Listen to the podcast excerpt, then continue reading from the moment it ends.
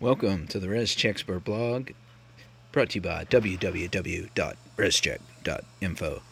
Today we want to talk about five slab insulation options for ResCheck. You can find this blog post at www.rescheck.info. Go down to the ResCheckspert blog, click on the five slab insulation options for ResCheck, and then just sit back. I'm going to read this article to you.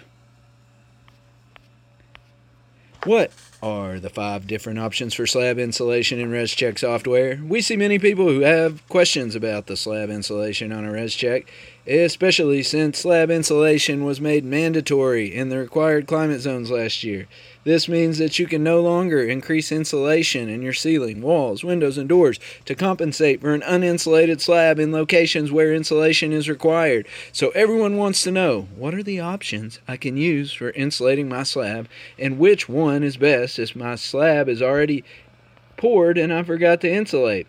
This is how I interpret these options moving from the upper left to the upper right. Uh, you can see that first option there. It's A plus B equals insulation depth. Second one is A equals insulation depth. So option one, you need to include this A plus B insulation before the slab was poured. Once one piece of insulation goes vertical and a longer one horizontal. The A plus B give you your insulation depth. Option two, this is probably your best option if someone who poured the slab before doing the ResCheck. You can take the A portion vertical and then go horizontal with the B piece equal to the depth required by the code. After inspection, you could backfill and cover. Option three, as simple as it gets, go straight vertical as far down as you need to go. The slab shows no footer. You can add this slab insulation option after pouring the slab. Option 4, go straight down to the footer as long as your footer is deep enough. This is simple as well. This could be added after the slab is poured. Option 5, this goes inside of the slab vertically and would need to be added before the slab is poured. The insulation could also act as an expansion groove. This requires pre-planning.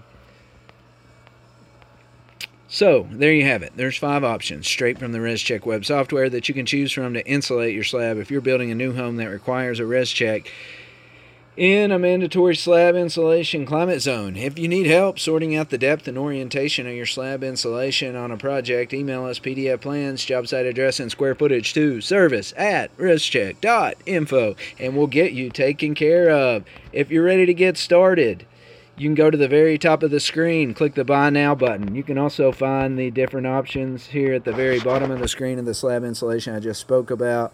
You've got option 1, option 2, option 3, option 4, and finally option 5. Thanks again for listening to the Res